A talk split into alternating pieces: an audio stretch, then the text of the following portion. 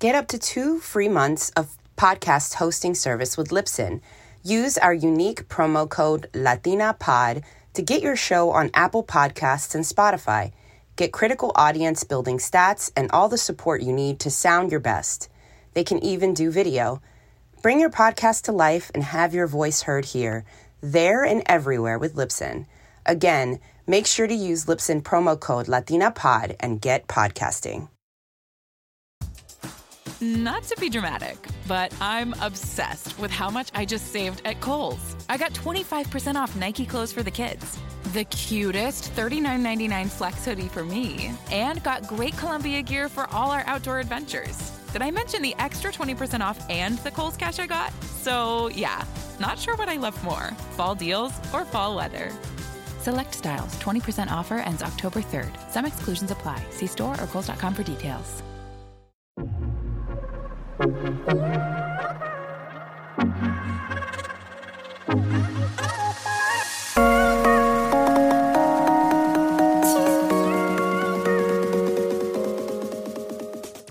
listening to Empowerment and All That podcast, your favorite podcast for women's empowerment, hosted by Rita Bautista.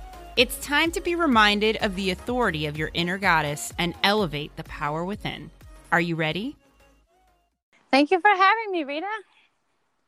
Lisa, so in the middle of all of this busyness that you do in helping the community, I mean, what inspired you? Like, you know, what inspires you to continue doing all of this and to like really just be in, so engulfed in helping everyone?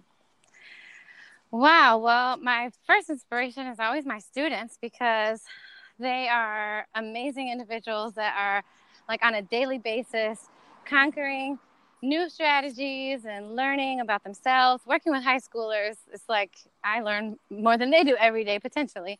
And so I'm really inspired by that, but I'm also really inspired by my faith. I mean, I, I really believe that all humans are created in God's image, which makes everyone brothers and sisters. So when there's injustice and when people don't have access to power and opportunity, then it breaks my heart and there's like we have a long way to go in order for everyone to achieve liberation. Wow that is that is very very powerful. Um where where are you from originally? Where are your parents from? Yeah well i grew up in north carolina and mm-hmm. my mom came to the us from colombia shortly before i was born. So i was born here mm-hmm. in the us and then my trajectory has given me strong affiliation to some different places. Um, my father's side of the family is from North Carolina. And then I went to school at the University of Miami, also known as the U. Very proud of that. And started my career in education in Miami. And then moved to the Dominican Republic, where I was teaching high school in Santo Domingo. And from Dominican Republic, I moved to New Orleans 10 years ago. So New Orleans is definitely home now and forever, as far as I'm concerned. but I do go back often to Colombia and also to North Carolina to visit my family, of course. And who would you say has been a big, like a mentor for you in in all of your journey when it comes down to social work and also just like career development? Well, um, I would first and foremost always have to say my mom.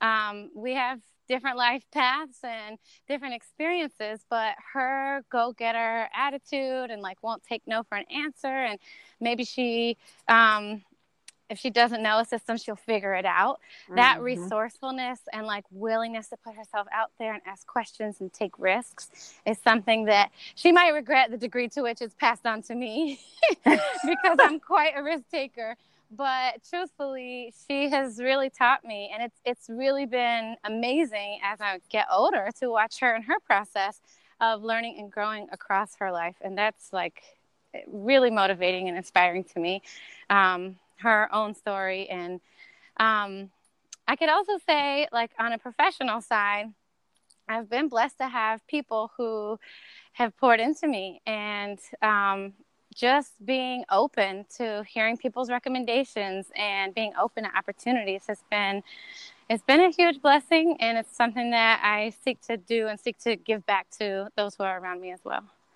Oh, that's so sweet. Yeah, I can attest to the Latina mother who makes sure that you don't take no for an answer. mine still to this day believes that I can conquer everything, even if I don't think I can. She just, for some reason, thinks we're all born with this like amazing willpower. So I love that your mom is like, she doesn't take no for an answer. If she has a goal, she's going to reach it. She's going to figure it out. And so that's a spirit that I think a lot of immigrants bring with them to the US and inculcate to their children. And honestly, it's a gift and it's a strength that not everybody has. And those are some of the overlooked pieces that I think we might not talk about that in terms of a skill set, but when you have a mindset of, I will accomplish my goals, it is like I'll do anything necessary because I have clarity around the why, then mm-hmm. that's a gift. It's a huge gift. Absolutely. I, I don't think that there's anything my mother thinks that I can't do. Like she's like, no, you're gonna do this because you have no choice.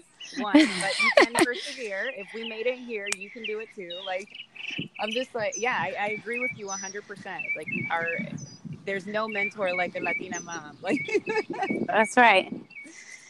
So yeah, so okay, so I saw the other day you were posting these videos of yourself going over the border to go help out families that were um, immigrant families that were trying to make their way up here and they were basically being sheltered by was it a, a church or? Yeah. Tell me a little bit about that experience because one I, I, my heart was like pounding when i saw you doing that and i was just like oh my god one is it safe? And two like you human being for even doing that. So please tell us a little bit about what was going on, how you got yourself involved, um, and and yeah, yeah, I'd love to hear that. Oh, sure. And I'm really glad that you brought this up and you named a few things that I've heard a lot of people ask me about because there is a narrative that's formed, and the narrative is formed by those who are in power, by those who are in control.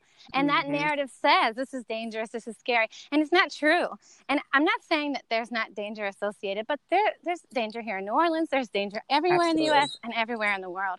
And so I think that is like a narrative of fear that's been pushed out in order to divide us and I just want to address it head on um, mm-hmm. and kind of demystify it. Like, this wasn't any big orchestrated plan.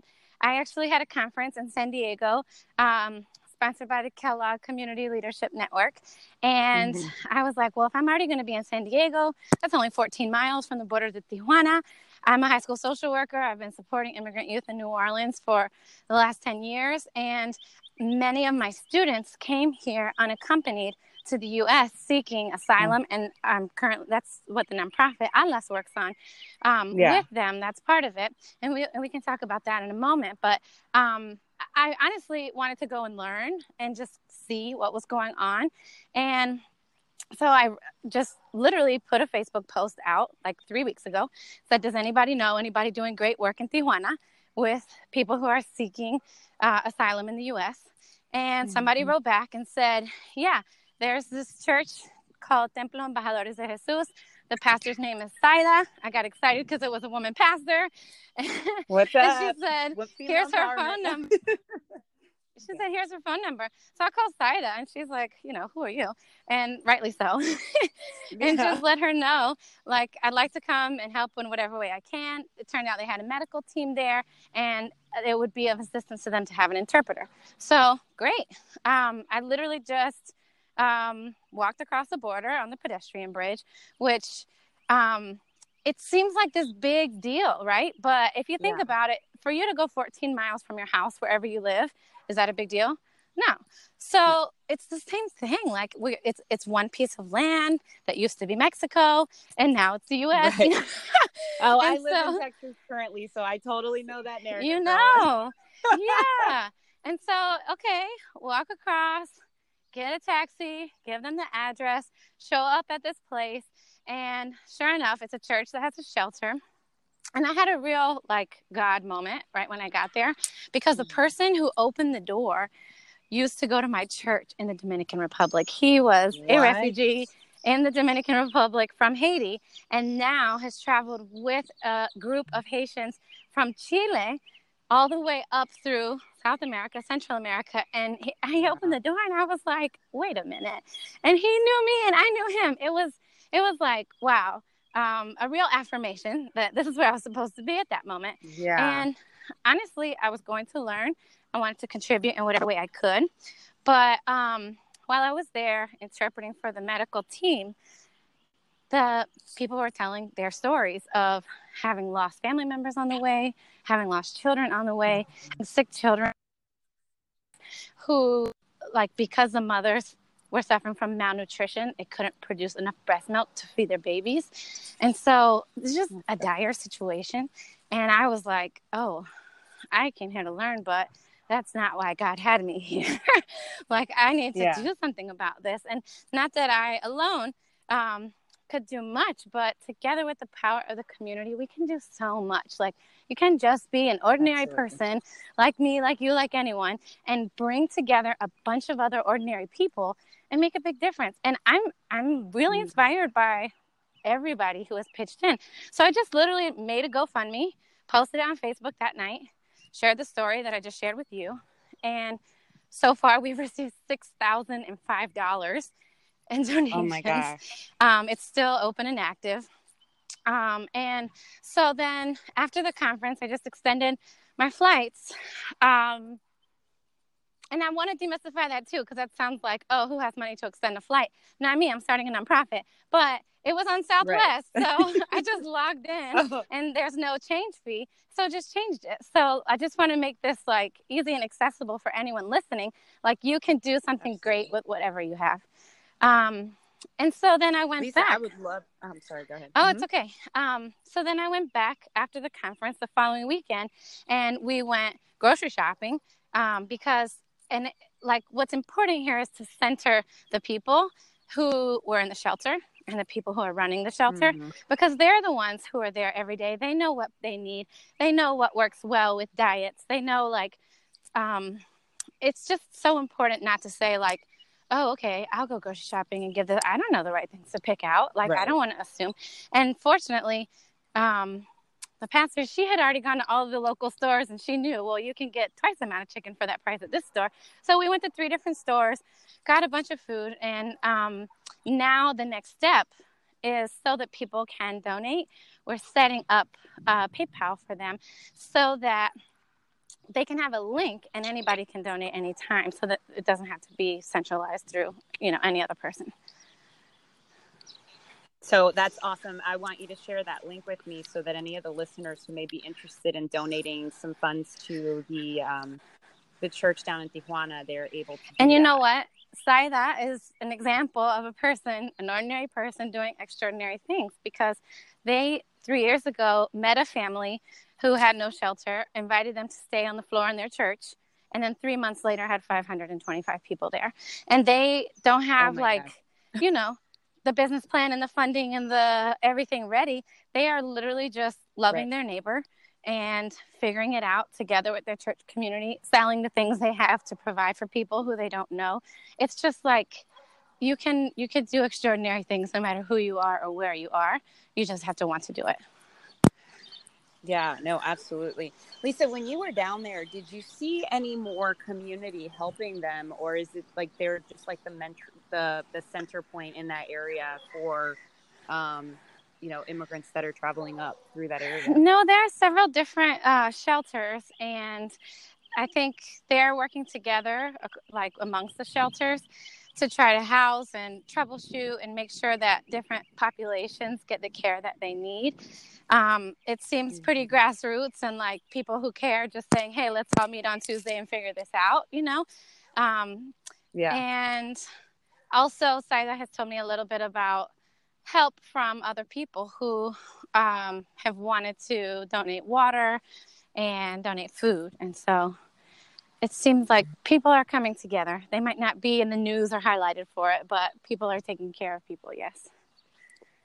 You know what's great that we hear this story of this type of mobilization because it seems as though even the Hispanic community now is trying to join in on the negativity and saying that these people are not being um, taken care of or that things are going on that are that you know aren't necessarily positive. So it's great to hear that the community is definitely coming together to help um, the, the immigrants that are trying to make their way here. Now, I do want to point out these are not U.S. border facilities at all. This is just a person right. with it. So I can't speak on that. I have not visited one, and I too have seen the news. It is horrific and problematic. Um, yeah. And I can't underscore how dire the situation is. Like, while there are people on the ground who care, they don't necessarily have all the resources to provide for all the people that they are providing for. And so I do think mm-hmm. that there's an opportunity here, especially for those of us who are in the US, um, especially because the dollar goes farther once it's converted to a peso, to be able to support mm-hmm. financially the people who are actually supporting with their time and their um, structures and providing physical shelter. Wow. Wow, you really are inspiring me to want to go over there. I mean, it's it's just so you know it's interesting. My parents being Honduran, like they came to this country 30 years ago. I couldn't imagine had they not have came here the way that they did back then. You know, us actually going through something like this, like it's it's just very um, a very selfless act of, of yours to do something that that awesome to help these people. I mean i can't tell you how, how thankful i am that you were able to share that story. And it's interesting the power of social media as well that you know we could literally watch and experience what you're experiencing while you're going shopping while you're walking over the border while you're you know and for people who don't have eyes and ears down there to see somebody who's a you know a pillar of community engagement in New Orleans to watch you do that. It's just it was so inspiring you know? Like it's like what am I doing with my life right now that can be more you know what can I do be more for the community as well? So I I thank you again for that. That's just so selfless and such an amazing act that you did. Wow, thanks. But that's not all. I do think we have, we have many different gifts and talents. So you know the analogy of like Absolutely. many parts, one body. Everybody has different ways that they can pitch in, and so it's about looking to ourselves to say, hey, what am I called to do in this situation, or what what do I have to offer? And we all have something. It might not be you know, yeah. maybe we don't have money to offer, but we have time, or maybe we can make phone calls. Maybe we work more on the policy side. Like there are different needs across the spectrum, and mm-hmm. everybody can pitch in. Speaking policy for a second, um, what do you feel is one of the most challenging things that they're facing as far as policy is concerned around these these children that are coming to the states right now? Well, a clear path to citizenship is a really challenging issue. And um, right. I can give you some information actually um, on that side in terms, if we just look at like I, as you mentioned, I work in collegiate academies. I'm the director of alumni mental health mm-hmm. services. I've been a social worker there and a teacher there over the last nine years. And when we look at our high school graduates overall, 74% continue to higher education. When we take out students who are undocumented, 0% continue to higher education. And we have to change that. And so, like, that, that jarred me a couple of years ago. And that is the genesis for the nonprofit ALAS. So, ALAS is a program mm. that has been in operation over the last four years in collegiate academy schools. Now we're up to five schools. And Right mm-hmm. now, we're converting into a nonprofit so that we can serve more schools and more students. And mm-hmm. um, when you look at, you know, if you get charged with a crime in the United States and you go to court, you get a public defender. If you have immigration right. court, there's no public defender. So when my students go to court without a public defender, they don't have 15,000 to twenty thousand dollars to pay an immigration attorney that means they represent themselves. Right. So we're talking about minors who don't have English as their first language in court representing themselves. I have a master's degree and have been in court a lot, and I wouldn't feel comfortable doing that. uh, and so um, the outcome is that only 8% actually get permanent residency when they're representing themselves. The outcome, if they have an attorney, is 88%. So this is like 80% difference. It kind of makes or breaks the case. And so that's one mm-hmm. policy issue is having public defense in immigration court would be a stepping stone to create access towards pathway to citizenship. Uh, that's the second one, Mhm. having clear pathways to citizenship. A lot of times people don't know much about immigration and they say, like, why don't they just do it the right way? Why don't they just get in line? There's not a line. Actually, people who are coming here from other countries who are seeking asylum are acting according to the law. Like, you're allowed to come into the United States if you're seeking Right. asylum and you file for that. And so, what's happening now is actually that we are not upholding what our laws already say, and we're barring people Mhm. and then treating them in, less than humane ways, to put it to put it as nicely as possible. Um, but so the goal for ALAS is actually to connect students with attorneys so that they have representation in court and they can have access to permanent residency, which then grants. So, on another policy tip, um, if you think graduation, if you're in a state that doesn't offer in state tuition to students who are undocumented, that means they have to pay out of state tuition and they don't qualify for federal financial aid. So Wow. that's more of the angle that I'm working on directly is looking at how do we get kids permanent residency so they can access that? And on the policy side, what that might look like is creating in state tuition for graduates of high school from any given state, regardless of immigration status. And um, the other piece would be creating in state aid, as some states have done, like Texas has the TAFSA, like FAFSA. So, those are Right. some examples of how policy could move forward access to opportunity, both for citizenship and for education. know, you know, I think what's interesting is, you know, these kids actually want to be part of society, right? If you're going that far as to, I want to go to college, I want to be part of this community and be a positive influence, you would think that it would be a no brainer for people to want to be able to help these kids become part of society in a legal way, but it becomes such a challenge for them. Absolutely. And we have to look at the narrative too, because there's some narrative that's used to Mhm. divide us to say, well, these people are worthy and these people aren't. That's actually not Right. the value of human dignity doesn't come from what we do, but rather who we are. And if you're a person of faith, I, I'm a strong follower of Jesus. That's a very clear teaching is that people's value comes from them being created, not from what they do. And so I encourage people to examine those narratives so that we're actually looking at what does it mean to be a place where we believe in happiness ideals that we talk about but how do we include everyone in those instead of exclude people as our as we've seen multiple times throughout history Yeah, no, I, I completely agree 100% with you. I think what's been so dangerous about this administration has been the narrative that they've created around these people that are coming here to this country, you know?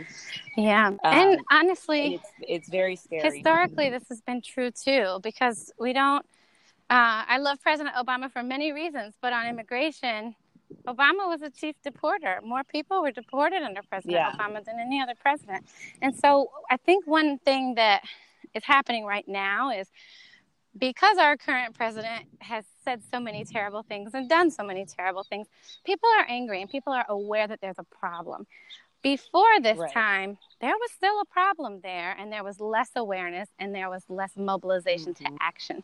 And so I think what we have to do is get familiar, like in each community, find out who's an affiliate of the National Day Labor Organizing Network. In New Orleans, that's the Congreso de Jornaleros, the Congress of Day Laborers. In different states, in different communities, they'll have different names under that. Um, but just to actually find out, there are people who work on this 24 hours, seven days a week, 365 days a Mhm. year. And that's one really good starting point to getting involved is going to those groups and saying, how can I help? Yeah.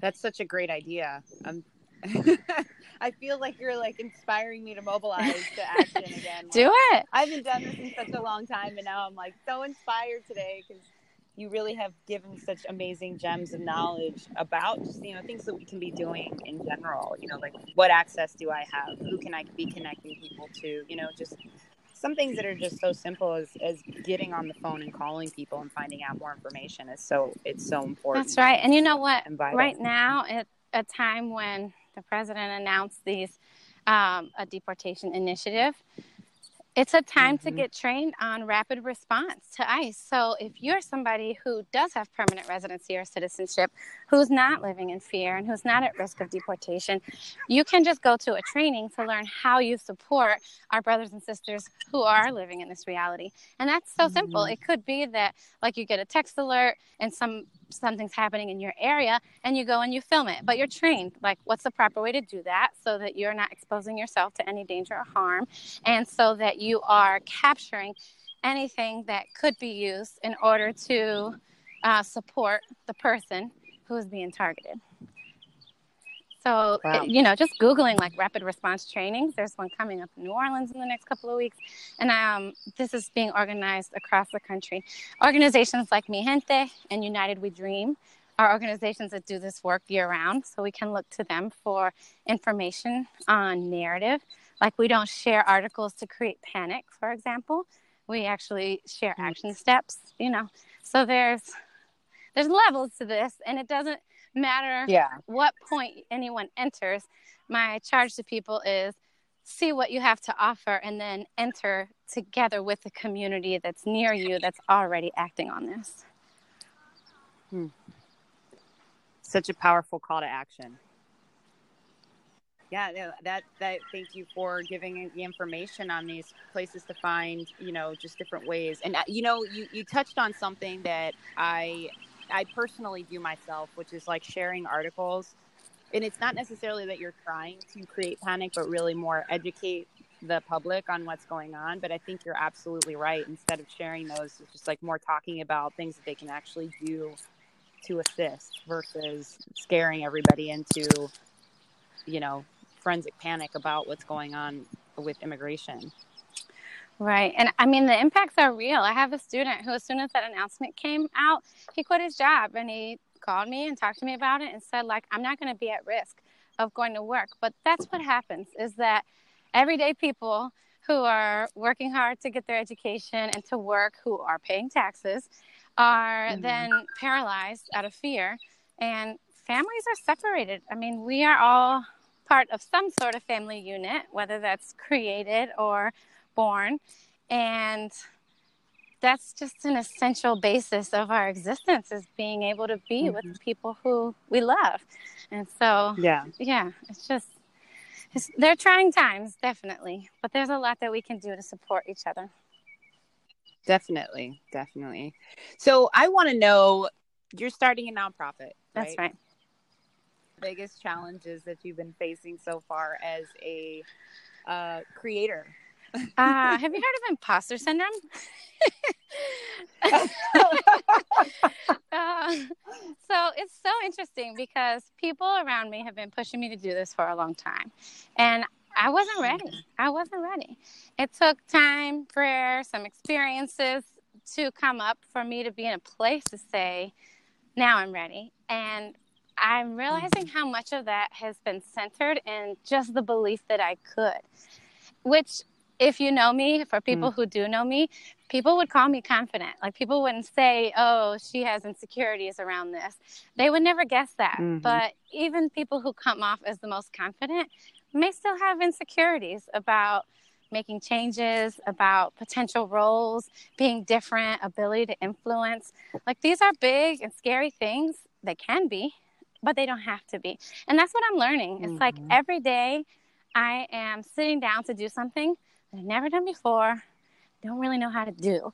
And I'm and I'm figuring it out, but not by myself. It's honestly drawing on the power of community. Like what I do know how to do is support students. And what I do know how to do is train other educators how they can support their students so that they get this access to education and permanent residency. What I'm learning is how to start an organization. And that's intimidating, you know, fundraising, bylaws, selecting a board. Those are some initial steps that I've never done that before. And so I think just recognizing that, that like you don't have to have it together, you don't have to have all the answers. You have to be willing to ask, you have to be willing to learn and to grow.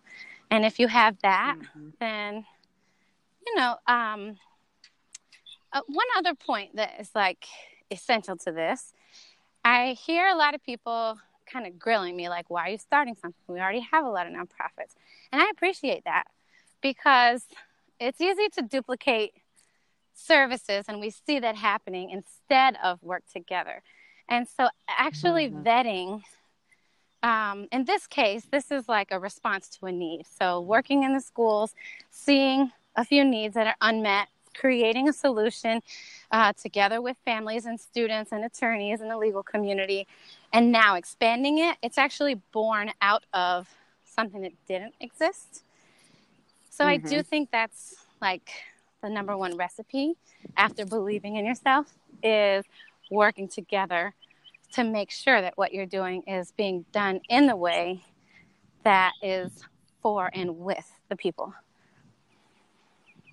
Yeah. Ooh. That sounds very challenging, but extremely powerful to say that, you know, you're basically like starting something from nothing. You saw that there was a problem you worked with the community and now you're moving forward with your confidence and, and imposter syndrome but everything together is helping you push forward and you know it sounds like you're starting off on a really great you know in a really great place different days feel different honestly. Like, overall yes. That's a that's a pretty bow to put on it. I i like it. So while you're doing all this stuff, you know, working and you're starting a nonprofit and you're helping other play, other communities as well, how do you find time to take care of yourself? Um, this is something I've struggled with over time. I think most educators in public education can attest to how hard it can be, especially when you're pouring out your cup sometimes runs low. And for me, filling up my cup has first to do with my faith. And that's what keeps me grounded in terms of like belief in humanity, belief in the value of every person, um, belief in my own value, even despite things that might occur that are negative. And then mm-hmm. just creating a schedule, which I don't like schedules. but creating a schedule with boundaries and, and like really holding yourself to sleeping enough, exercise. I love to dance. Like my brain is always moving, but when I dance, it finally mm-hmm. turns off and I can just like live on the dance floor and not be thinking about anything. And so I had to plan to make sure I'm dancing enough to make sure um, like eating healthy can be hard when you're on the go all the time, making sure we drink enough water. I'm not an expert at all of these mm-hmm. things at any given time. I would say at any given time, maybe I'm juggling a few of those things well and then have a few others to work on. Hmm. Yeah, uh, that happens to a lot of us. We try so hard sometimes to do, and I'm, I've been realizing like being a woman sometimes gives you already like a whole bunch of checklists, right? Your hair, your makeup, your this, your that, your clothes, your shoot, like all this stuff. And then on top of that, you have to eat healthy, you have to hydrate, you have to make sure that you're taking time out for yourself. So, yeah, don't worry, we're all there with you. yeah, and just a return to like, how am I going to be able to keep doing this and to sustain myself? Well, I have to be grounded in. Yeah. I mean, these seem like really easy things and obvious things, but are we doing them? Like whenever I mm. notice that I'm at a breaking point or I have a bad attitude with somebody, I can pretty much always look back and say, "Oh yeah, I wasn't sleeping that much those days," or "I haven't been exercising at all." You know, so like there's a correlation to our productivity, our effectiveness, our happiness and well-being to taking care of ourselves. Mm. And it seems basic, but it can be mm-hmm. hard to prioritize. Oh yeah, especially with everything you're doing. I can't imagine. so let me ask you a question. So you said that your mother is like one of your mentors, and then the person who also helped you find your way into social work. But who is like somebody that you look up to, a hero or a or somebody that you continue to find motivation from? Oh, I have to say, my students. I mean, to be in the US negotiating a second language or students learning a whole new system and to have come from an experience of trauma that was the reason for coming to the US and then come on a journey that incurred more trauma and then face trauma here and then wake up every day and come to school and uh, you know show up however they show up whether they have a big smile on their face or whether they're sad today just being and pushing forward is so inspiring to me. I was born in the US. I have so much privilege that I take for granted. And mm-hmm. it's easy to forget that. It is. But when I look at my students and they're asking me, hey, I got nine out of 10 on my test. I need to figure out why I didn't get this other one. I'm like, yeah, get it. Like that inspires me to do better when I see my mm-hmm. students reach out to each other when they go through things and support one another, um, it is inspiring. It's just like the human spirit is amazing, and my students are my constant heroes and inspiration. Oh, that's so beautiful. I had a student oh. who, um, mm-hmm. uh, her, her favorite author is Nicholas Sparks, and um, one of my family members was able to get a book signed by Nicholas Sparks for her. And so, anyway, uh, she, for her birthday, when she got that, she was like, This is the best birthday present I've ever gotten. And I just thought, like, how's that for a narrative on today's youth? Like, the best gift ever is a book signed by my favorite author. That's who we're talking about. We're talking about like amazing kids who are excited to learn, excited to grow, and deserve every opportunity to be in their full potential. Mm-hmm. Yeah, no, I, I totally agree with you. And if only we could continue to paint that positive picture of these children, hopefully people can actually see that, you know, they really just all want the same exact thing. You know, and if that playing field was leveled for everyone, then we would be able to give them that access and that opportunity to education so that all they have to do is actually be kids. That's right. The same things that you and I want for ourselves, for our family members. Just that's right. Mm-hmm. So, Lisa, is there anything else you want to tell um, everyone who's listening? Something that you feel that we might have left out that is important for you to get across to anybody who's listening today? I think we have a lot of untapped brilliance and power and potential.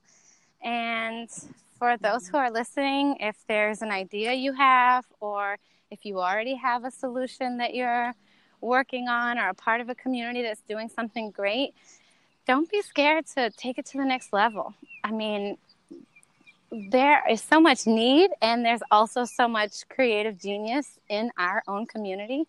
It's time for us mm-hmm. to encourage each other to leverage it, to bring it out. And like we are our own solution, it has to come from within.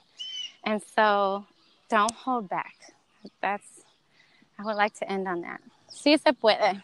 That is sí se puede.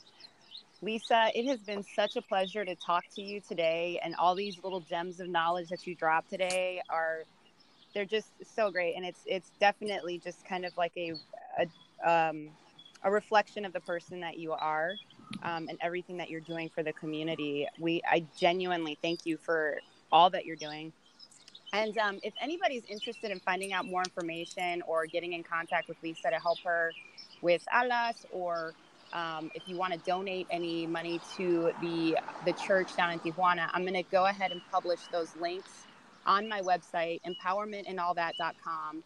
If you click on the icon, you'll be able to see all the information in the show notes and uh, you can access Lisa if you need, if you want to help. Well, thank you. And anyone can always follow our Instagram or our Facebook. The handle mm-hmm. is the at sign, the arroba free dot alas, free dot alas. And on there you can find what's going on next and always send a message if you're interested in getting involved. Well, sounds great. Thank you again, Lisa. You have a great afternoon and a great week. Thank you, Rita. Thank you for providing this space, and I'm encouraged by the work you're doing. Oh, thank you so much. Alrighty. All right. Adios. Bye. Thanks for tuning in to Empowerment and All That podcast with your host, Rita Bautista. Want to help me grow the listener tribe?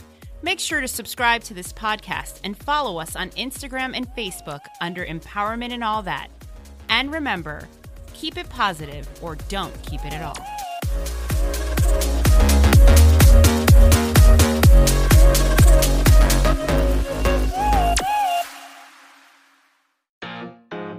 Introducing the Black Kitchen Podcast, an audio series about modern black cuisine.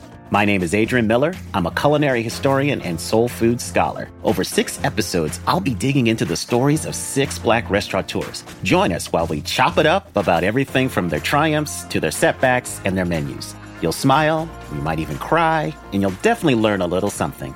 Find the Black Kitchen Podcast wherever you get your podcasts. Get up to two free months of podcast hosting service with Libsyn. Use our unique promo code LatinaPod to get your show on Apple Podcasts and Spotify. Get critical audience building stats and all the support you need to sound your best. They can even do video. Bring your podcast to life and have your voice heard here, there, and everywhere with Libsyn. Again, make sure to use Libsyn promo code LatinaPod and get podcasting.